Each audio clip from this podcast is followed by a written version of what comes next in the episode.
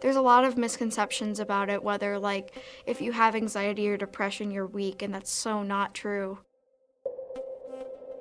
It's something that people almost belittle at times, and um, I think it really needs to be stressed that it's okay to have anxiety and that it's okay to be sad. We just need to find healthy ways to deal with that sadness and that anxiety. I think a huge issue is just not stopping the negative talk about it.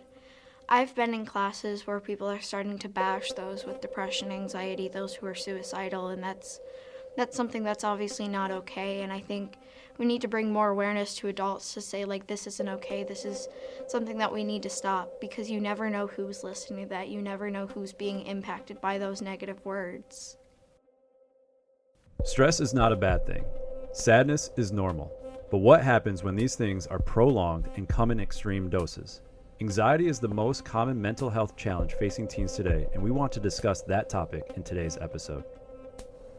I'm Jeff Eckert. I'm Jason Brewer, and this is The Thought Factory. The Thought Factory podcast is brought to you by Never the Same, cultivating students through biblical discipleship and spiritual disciplines using theology, community, and technology. Learn more at neverthesame.org.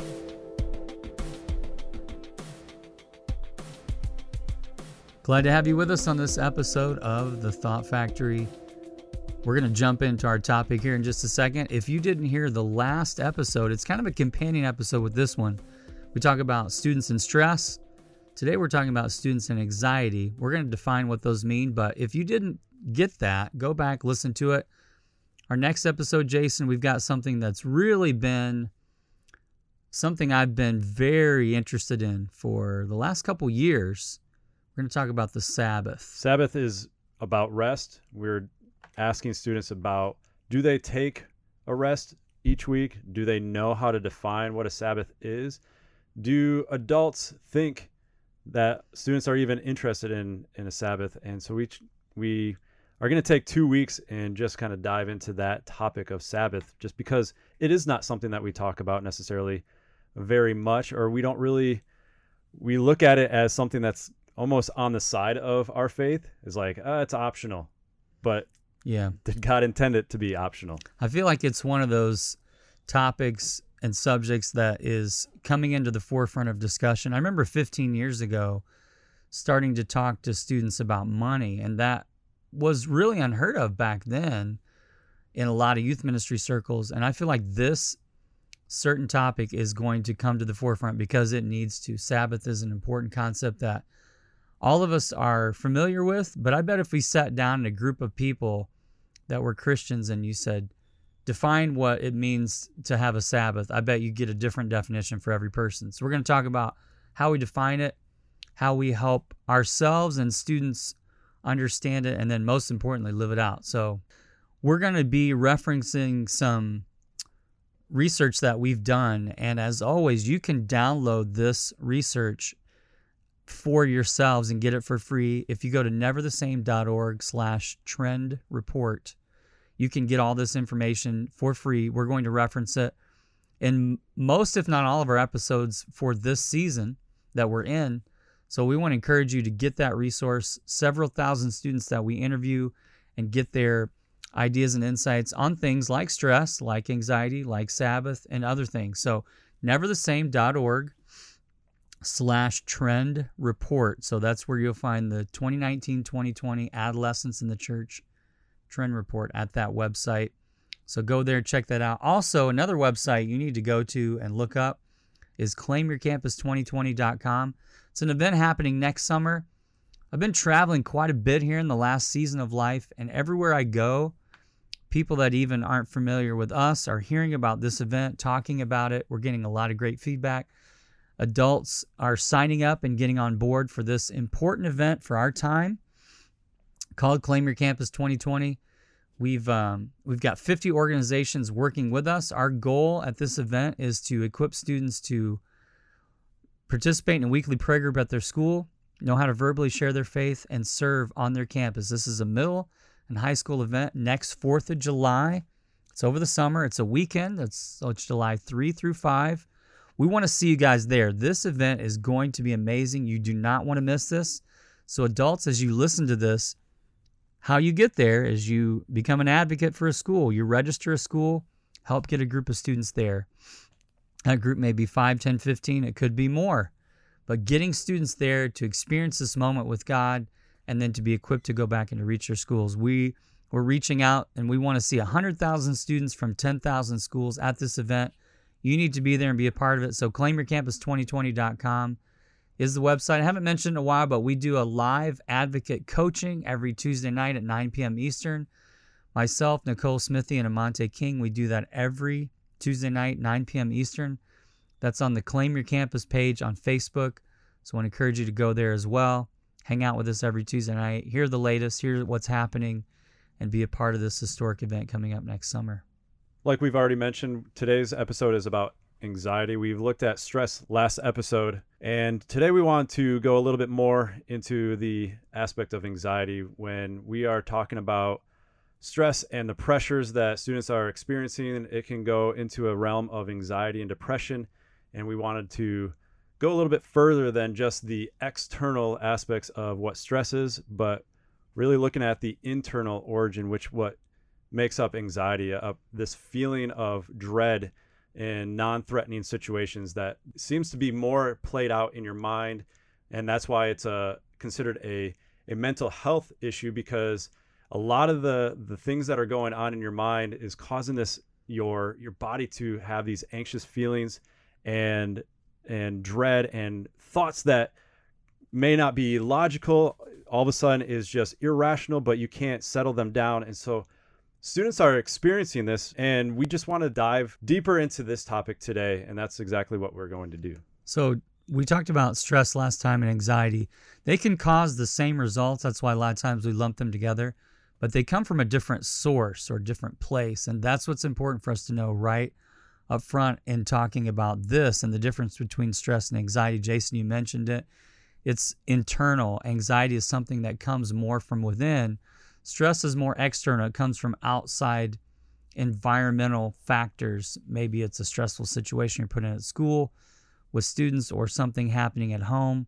Whereas anxiety tends to be more internal in its nature. And uh, so, what what we're hearing is from the National Institute of Mental Health, one in five youth has anxiety, and one in ten is experiencing depression. And anxiety disorder is the most common mental health problem in the U.S. Uh, at about 20%. So a typical age of onset of this anxiety disorder, according to the National Institute of Mental Health, is between 10 and 12 years old, happening at a very young age. That's alarming to hear. Yeah, that would be something that would cause me alarm. Like I have a, a an 8-year-old and thinking he's only a couple years away from the possibility of being anxious and then that turning into a disorder instead of of thinking like, "Oh, I'm not going to have to worry about that in my kid's life." It's like that's very young. That's a very striking young age. It reminded me just as you're sitting here talking, I remembered that one of our guys on staff, Ryan, on his Twitter feed just this weekend, uh, he had a nine-year-old neighbor come on, come up to his, I think, three-year-old son and say, "Boy, I wish I could be born at his age with all the things that I have to deal with at my age." And this is a nine-year-old, and and that's a little bit of the sign of the times that that these younger children more and more, because of family and environmental issues and factors that are going on, they're being put in situations that they probably weren't meant to handle when they were that young and they're just having to deal with it. So it is causing a lot of fallout and different things and challenges that they're dealing with. So, where does it come from? Well, it can come from expectations from others and themselves. Students are dealing with the expectations of parents, of coaches, of teachers that are demanding higher and higher levels of things, especially as they get older and go through high school. If you want to make varsity these days in almost any size school, you got to be completely sold out with all of your time and efforts and travel leagues, etc. Um, parents are saying you got to get good grades because we can't afford to send you to college, which is more and more expensive. So there's that pressure to get good grades. So they're staying up late and doing homework. There, there's a lot of factors when it comes to expectations from the outside. And then that can cause either as a result of that or just because of the nature of the student and their personality and their makeup, they may have that um, expectation coming from within them where they're trying to to figure out what to do and they have these expectations that maybe are just frankly unrealistic for them to deal with. So that's one of the the places that this anxiety can come from. I know that I have some connection with families that have kids in younger sports or they're younger age and they're trying to decide should I commit my kid to playing this sport and all this time and all this commitment and it's it it's like they are trying to have an advantage for that child when they hit high school. Like, well, they need to know how to play the sport now so that by the time they get to high school, they have that advantage to be make the team. It's like parents are making all these decisions when the child is in elementary, like second grade, third grade, fifth grade, all because of what they know is coming down the line if that child even wants to play this particular sport. And so, even when you mention the expectations of a a parent, it's like we place that on on our children as well, and and yeah, it's like we complain that they're anxious or stressed out, yet we're filling those schedules as well. I'd be really curious, and I've wanted to know this for a while. And I, wonder if there's a a study out there done on this. I've wondered a little bit of a side note, but going off what you said, Jason, I've wondered how many students really actually love the sport that they're playing in middle and high school or have they just grown up into it and it's just something that they do? Because I just recently heard an interview with Tom Brady, and uh, it was Randy Moss who was interviewing him, and he was like, "How long are you gonna keep doing this? You know, how long are you gonna keep playing football?" He goes, "What motivates you?" He's asking Tom Brady, "What motivates you to come in every week and stay on top of your game?" And his, without hesitation, he goes, "It's my love of football. I absolutely love it, and." I wonder if we've just more and more programmed the joy out of sports. So the expectation thing is definitely a factor. Another factor is physical factors. So where does anxiety where can it come from? It can be a physiological issue. It could be the types of food. It could be well you mentioned sleep where if they're completely engaged in their schoolwork and sports and activities, sleep is eliminated and that is a physical factor for it could, sure. Yeah, it could be allergies. It could be lack of water. I know these sound really simple and basic, but when you look at it, one of the questions that I ask my kids all the time if they're starting to feel sick or they're not feeling well, or I see them acting kind of sluggish, I always go, Are you drinking water? Are you outside in the sunshine? Are you, you know, are you eating right? Is your what's your rhythm of life? I think we we tend to sometimes look at maybe the not so obvious and go back to what are the physical factors that might at least if not be the source could be contributing to these feelings um, of anxiety. So it could be physical as well.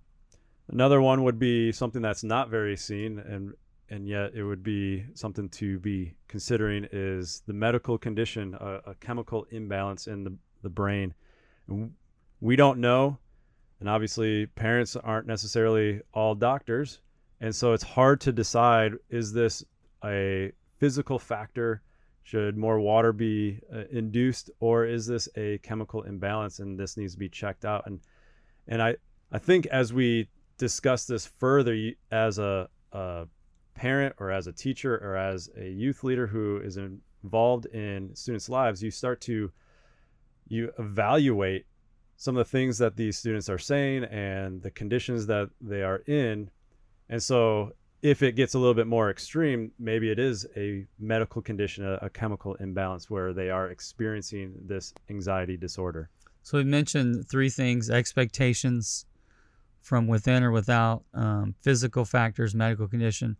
The fourth thing is abuse. That can obviously come in several forms, but if students are experiencing some sort of abuse in their life, and they're going through that and the trauma that that causes that definitely can be a source of this anxiety that they're experiencing feelings of of a lot of times it's just feeling worthless because of what they've been told or how they've been treated. And it's tragic to to consider and think about. And when you look at the numbers they're they're staggering sometimes and overwhelming to look at the the number of students that are experiencing some kind of abuse in one form or another but that's another source as well I know somebody who is going through a very anxious time right now, and the thoughts that are going through his head is that you are a failure, and it stemmed from being a child, told that he's a failure. So he's a grown man, and things are not happening the way he thought would happen, and he, all that gets repeated in his mind is, "I'm a failure.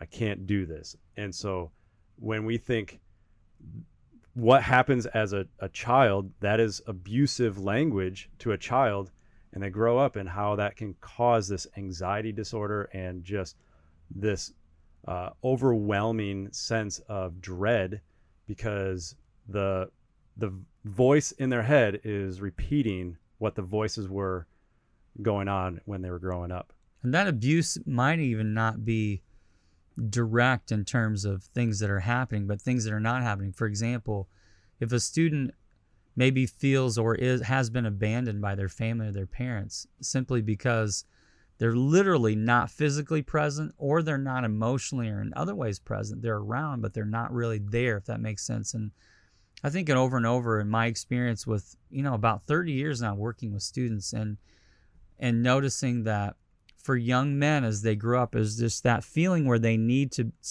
have someone believe in them. Does someone really believe in me that I believe that I have what it takes? And for for young girls growing up, it's does someone really value me? Does someone love me for who I am? And again, those are generalizations, but in my experience with working literally with thousands of students, I've seen that over and over. And having three daughters of my own, I would say my number one thing I feel like as a dad to provide for them is that feeling that they are loved unconditionally and valued and treasured unconditionally. And so it could be some sort of abuse. The last one is an inherited trait or a learned behavior. You know, you talk about what the environment that a student is growing up in, and if their parents or caregivers are more anxious, more stressed, more high strung. Um, I don't, I don't want to say like type A versus type B or type C. I don't even know what type B or C is. We only know what type Yeah. A is, but type A just like really just uh, very structured and and that can cause you know this this uh, result in a student's life of just having to be uh, always on point and that can cause anxiety and, and almost this like you got to wash your hands and now make sure you're doing this and now make sure you do this and don't do that and be careful with this. And and that can cause this OCD feeling in a student's life because they're like what am I allowed to do? And so that level of anxiety is automatically raised because of the environment that they grow up in. And they could like you said jason get that from their parents or relatives around them. Maybe they have those those tendencies the parents do and that gets passed on. And i know you know some families just tend to be a little bit more um, high strung i think you use that term or or can just be more prone to worry and some could be less i grew up in a family that was and my dad was very influential for me personally but he was just not really stressed out by a lot of things. He was like just always going to work out, and that's kind of we laugh around here in the office. That's kind of how I live my life. It's it's a mirror image it'll all work out. It'll just take care of itself, and it does. But uh, I've always felt like you know worrying is just not something that comes naturally to me. But um, but you know definitely seen other families where that's the opposite. So a lot of times when we see um, OCD, we may recognize it even within the family. But I can tell you, also in my experience working with lots and lots of families, students are might be really struggling with things like OCD and things like anxiety, and you'd never know it. And that's what always continues to surprise me.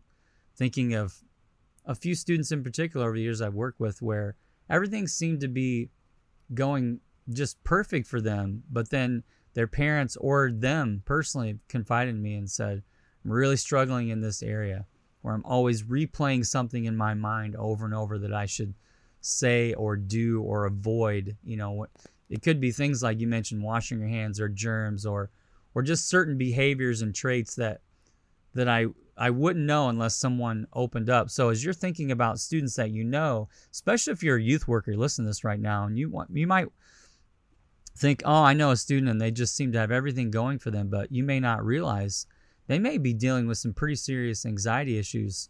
And you just would never know. So it's always good to remember not to assume. It's the picture of the duck. And that's something that comes to mind. It's the calm on the surface, but paddling like crazy underneath. It's this you may see a situation in a student's life and go, oh, they have this calmness about them, but they're internally just paddling like crazy and trying to keep up and trying to move forward. And it's, it's, it's this picture that you think like, at least it comes to my mind, and yet you don't know exactly what's under the surface until you you ask or start to investigate a little bit more. That's a great picture of of that and thinking about that in terms of the duck. I like that. So in this first segment here, we've been talking about, you know, what is it? Where does it come from? Let's talk about what triggers it. You know, there's certain things that might trigger anxiety within us or within students. You know, the first thing that I think of is social settings. And we see this, you know, at NTS. We we have hundreds of students together all summer in these settings and every once in a while you'll see a student sitting in the lobby during one of our sessions or sitting on the sidelines during the games or just kind of off to themselves. And for some of these students it's those social settings that just put them on edge for whatever reason. Again we don't know but it might be something um, that you just don't really understand but you know something is happening internally. I know a tendency is as youth leaders, we want everybody involved and engaged and bring in and don't want to leave anybody out. And yet sometimes we cause more harm because those students that can't quite handle the large group, the large crowd, maybe the loud noise and the, the craziness of it wants to step away a little bit. And all they really need is an adult to come alongside them and not necessarily invite them in, but to stay with them on the outside to just kind of create that calmness in that that situation because not everyone can handle a crowd and and are we willing to recognize that? That's one of the things that i noticed um, that i the last couple years being involved in youth ministry in my church was i would always kind of hang around the back and it was very very common for a student to just come back and sit we had this kind of adjoining room. You could see and observe what was going on inside, but but it was it was connected. It was part of the same room, but it had just kind of partitioned off a little bit. And I would go back and and just sit and hang with them, talk with them, make them feel, you know, welcomed and and have that conversation. And I think when we think about the rooms that we meet in, that's an important thing to consider is what does our room look like? Is it allow for certain students to have that space that they might need? To just kind of disconnect but stay engaged somehow. We can assume that they are apathetic and want to completely disengage and not even want to be there, but maybe it's just that social setting that they are not willing to fully embrace. So another thing that triggers it is just this feeling of of feeling unsafe. And you know, this is a, a very important thing for all of us.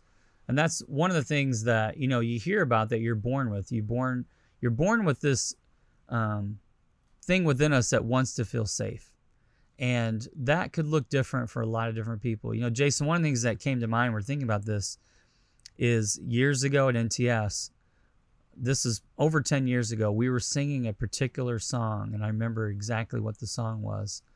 And a student, um, we found out later, ran out of the room because she emotionally reacted to the song. You're nodding your head. I, I totally remember. remember the situation. Yeah. And it was it's one of the most tragic things I've ever heard. But that I want you to imagine, you know, we're there in this beautiful, wonderful worship moment, singing this song. Actually, the song was "Amazing Grace," and that made her feel unsafe. We found out later the story was she was um, brought into a foster home and with um, I believe it was a pastor was her part of her foster home situation, or at least they were believers, and they would literally tie her down and sing this song over her as they physically um, would would beat her, and they would sing this song, and it's just one of the most sick things I could even imagine happening, but in that worship setting of all places, at a place where you know, we designed the whole thing for them to feel loved. Who could have ever imagined? I mean, it just blows my mind to think that a student could experience that. But this young lady felt unsafe, and that's that's a reminder for all of us listening that you know you just never know what might that trigger might be for a student where they feel unsafe, and uh, we have to again just have wisdom and discernment about us to to not quickly jump to conclusions, but to try to find out more and let these students know that they're safe and they're loved. Speaking of being safe, I think another aspect of feeling unsafe is from the aspect of fear.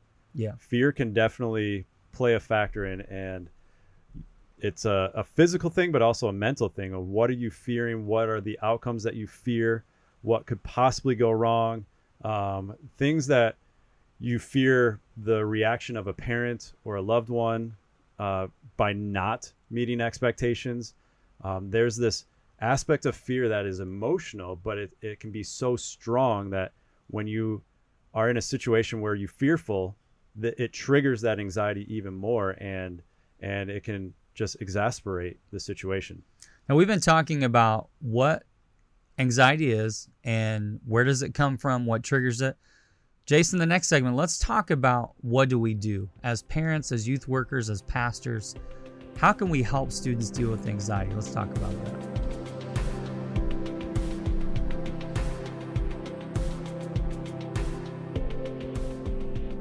I think the biggest thing is we those who are listening may not be trained clinicians. And so we ask the question in all that's happening, the the more awareness of mental health and especially with youth pastors, youth workers, parents, teachers that aren't necessarily trained in the mental health aspect, mm. the realm of the brain. It's like what can we do when I, I don't know if I am qualified to say something, to speak into their life on this topic. And so, uh, Youth Specialties came out with an article that I came across that had five simple ways to respond to teens with anxiety and depression. And I thought it was really good to bring into this podcast because it it allows those who are not trained and know specifically about the brain to be able to still respond to, to adolescents and students with anxiety and depression. And one of the things that they said was recognize the warning signs.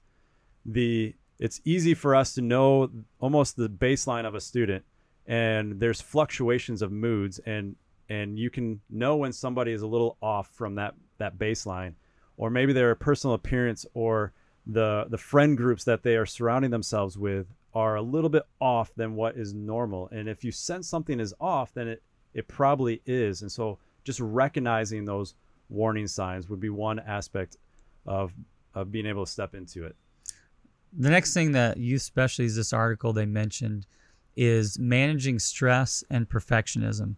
So stress can be a trigger. Students are under pressure and that can lead to this idea if if they don't know how to manage that of saying i'm not good enough which you know can lead into into depression. And i think i think helping them understand the word manage you know i like that word. I think sometimes though it can it can be like a human driven thing.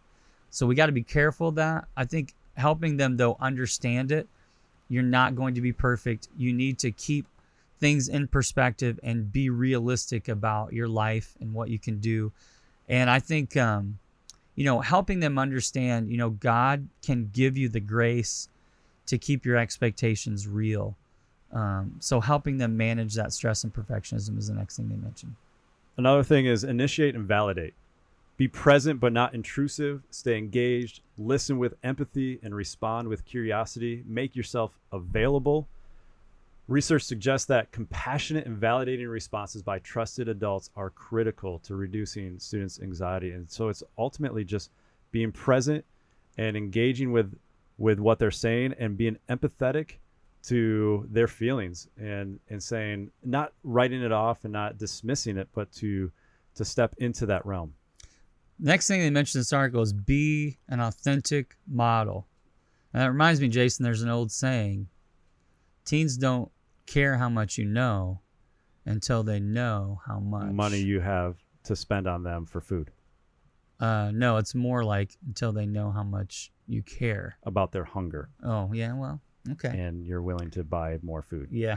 I can see what you're thinking about today. I I think that's what the statement is, right? You know, that's yeah, it's an it's a that'll you know we've heard that statement probably using different scenarios, but they don't care how much you know until they know how much you care about them, not necessarily about how much money you'll spend on food. Right. But that does help show how much. yeah, you care. yeah. I see where you're going Yep. Yep, that's the only way you can show how much you care. Yeah, caring it does mean you're just being authentic with them and we say this all the time. Students know if you're being authentic. They can just sniff it out. I think more than any segment of society, they're really looking and paying attention way more than what we think. So being authentic is really important. And lastly, is employ coping skills. Anxiety and sadness are part of life. Stress is a part of life, but we can help students respond rather than just react to these things. Uh, one way is is testing the logic. Are the thoughts that are going through their minds factual and realistic? Because sometimes it can be very irrational and not based on any facts, and you just have to help them test that logic. Is it logical for you to go through this? Does it make sense? Another way is to recognize automatic thoughts. What are some of the automatic thoughts uh, coming through their minds, the, the thoughts that influence the moods? I mentioned somebody who grew up thinking that they're a failure. That's an automatic thought when he's in a situation feeling like he's a failure and and recognize that and, and instill truth, God's truth into who they are. And lastly, is like this mental practice, inviting students to imagine how things will be in the future when the situation improves. Just giving them the ability to look beyond the the situation, the the barrier in their mind, and say, "This is what the outcome could look like once this passes." And it's just a practice for not only students but anybody dealing with this to go, maybe this isn't as bad as it is or what it appears to be. Um, and then when this is dismissed, this is what life could be like. And just having that practice of foreshadowing and thinking of the future. So we looked at this list from this article in Youth Specialties. Let's talk about Jason. This is not exhaustive, but four things you and I have talked about. Four things that we think is important to remember when it comes to students and anxiety. Number one is that social media and smartphones can be a source of anxiety. We are hearing study after study after study, and you probably have also heard about this as well. But smartphones and social media are just not that great for adolescents and the developing brain. And the more that adolescents are spending on online and, and in front of screens, there's studies where adolescents spending more than seven hours a day on screens are twice as likely to have been diagnosed with anxiety or depression as those who spend an hour a day. And even moderate use of four hours is also associated with lower psychological well being than one hour a day.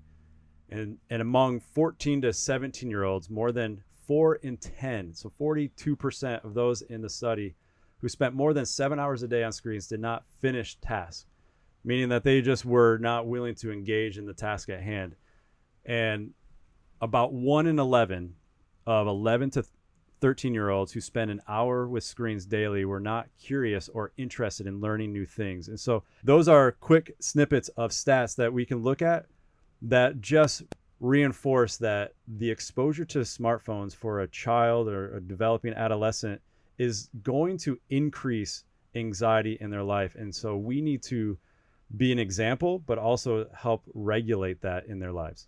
So, you know, when thinking about things that we should remember about students and anxiety, I think it's really important for us to emphasize God's peace and grace to these students in their lives.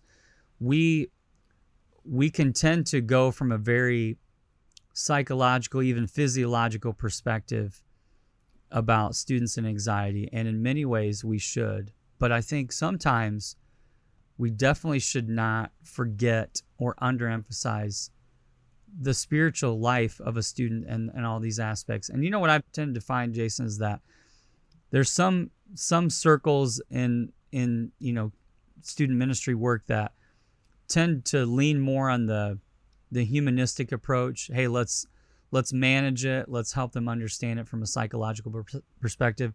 And then there's people on the other end of the spectrum that tend to maybe what you might consider over spiritualize it, where all they talk about is you need to read the Bible more, you need to pray more, and give um, what might seem to be very simplistic answers to complex issues. And I would say I think we should tend to to find ourselves in the middle more. We need to think, okay, it's important for us to know the psychological things. And you mentioned that we're not clinicians. We don't know all the ins and outs. We're not counselors. We're a lot of us we're, we don't do this professionally in terms of, you know, being able to diagnose things. But but we need to be thinking about what we can understand there, and then we need to go to God's word. We need to be speaking truth to students. We need to allow them to hear scripture. You know, this is a small thing, but but I've been in some circles recently and there's a great Bible project video about the public reading of scripture. You know, when I was in Israel a few years ago, went to a, a local synagogue there in Israel and was reminded that their their Sabbath services are basically just sitting and listening to the word of God being read. And I think I just I've been thinking about that recently that how much time have we spent in our youth ministries reading and engaging the Bible them? I was recently at a conference a couple weeks ago, California, where they had the public reading of scripture involved in the sessions, and we read through the whole book of Esther throughout four or five sessions there. We just sat and listened to it being narrated. Now that may sound really weird, but I think sometimes we underestimate that. What if students could just be hearing the truth of God's word about God's peace and his grace in and over their lives? I think that would really help them. And that leads us to the next one is that um, we need to remind them of God's promises. You know, Philippians 4 6 and 7, Paul writes, Don't be anxious about anything, but in every situation, by prayer and petition with thanksgiving, present your requests to God, and the peace of God, which transcends all understanding, will guard your hearts and your minds in Christ Jesus. We need to remind them of these powerful promises in Scripture. Again, there's a balance to be had. We shouldn't, I don't think personally, be, you know, super psychological with students all the time. And we may not just only want to think about the spiritual component, but we've got to remind them of the power of the promises that are in Scripture throughout, you know, the entirety of the Bible. And I don't think it's just handing them this verse and saying, this will solve your problem.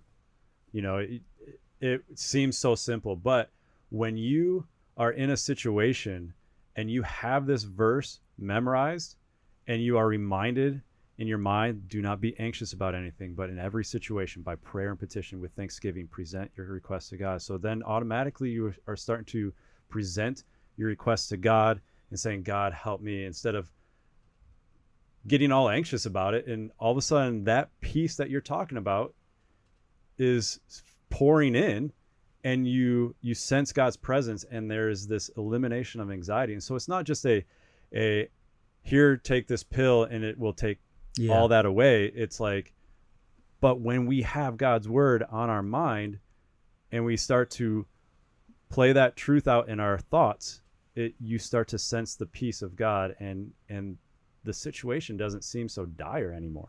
So social media and smartphones being aware that can be a source Number two is emphasizing God's peace and grace. Number three is remind them of God's promises. Number four, Jason. I would say more practically of what you are doing as a week to week programming to have consideration for different types of students. Design your programming around the different types of students to acknowledge that some students aren't going to always be engaged in the large group games or the large loud worship, but to allow your programming to to almost cater to different types of students. And whether what that looks like i don't know exactly because all types of groups are different but there is in society we are we are told that we need to be independent. We are the two things that we are faced with of living is independence or codependence. And so codependence seems so negative and oh, who wants to do that? So we choose independence. But I think that is also wrong. And I think for us to be able to design our programming where community and reliance on each other is important, and it's not like you have it all together, you need to figure it all out by yourself, but to have a, a community of people that will walk alongside you and and be open to discussing this and incorporating that into your small group discussion, incorporating that into the large group gathering and being able to say, community is important, not your your self-help and you are on your own but to to rely on others. And it's not a bad thing to be dependent on other people when we're dealing with this. So thinking about how you design your programming around different types of students, Jason, you're one of the best programming people I know, probably out there when it comes to student ministry environments. You know, we, we talked a little bit earlier about the design of your room. That's something to consider. Is your room designed to help meet the needs of different types of students and what they're dealing with? The things that the programming elements, is it all loud and maybe, you know, very kind of in your face type things or is it more quiet i think having a mix of of those type of things some students really love the game aspect and some really love the quiet maybe re- more reflective programming elements so those are things to think about i want to remind all of us that we've got invaluable resources every single one of us in our youth ministries to think about this and that's our students we need to be asking them and say what can we do to to program our nights, our events to be able to reach all different kinds of students. And we need to be thinking about that. So, a great way to end today, we thought, is listening to the words of this student, what he had to say when we asked him about stress and anxiety. I think he gives us some really good thoughts to consider when we think about students and anxiety. we are not complete without Jesus in our life and there's always going to be some some form of void or just hole in our heart that's not going to be full if we don't have Jesus and I feel like it's just a prime example of of just a hurt that is naturally inclined to us that that we can't beat without Jesus. I feel like we've just kind of become this society where like all of our problems, all of the things we go through are just tuned back to this mental health issue that like is a real thing, but at the same time like just because you have a rough day or just because you are stressed out doesn't mean that you have an actual mental health issue. I just think that's sort of just the the lack of Jesus in our hearts that makes us try and find some sort of thing to accredit that to. The Thought Factory podcast is brought to you by Never the Same, whose vision is to see new generations transformed in Christ to further the kingdom of God. Learn more at neverthesame.org.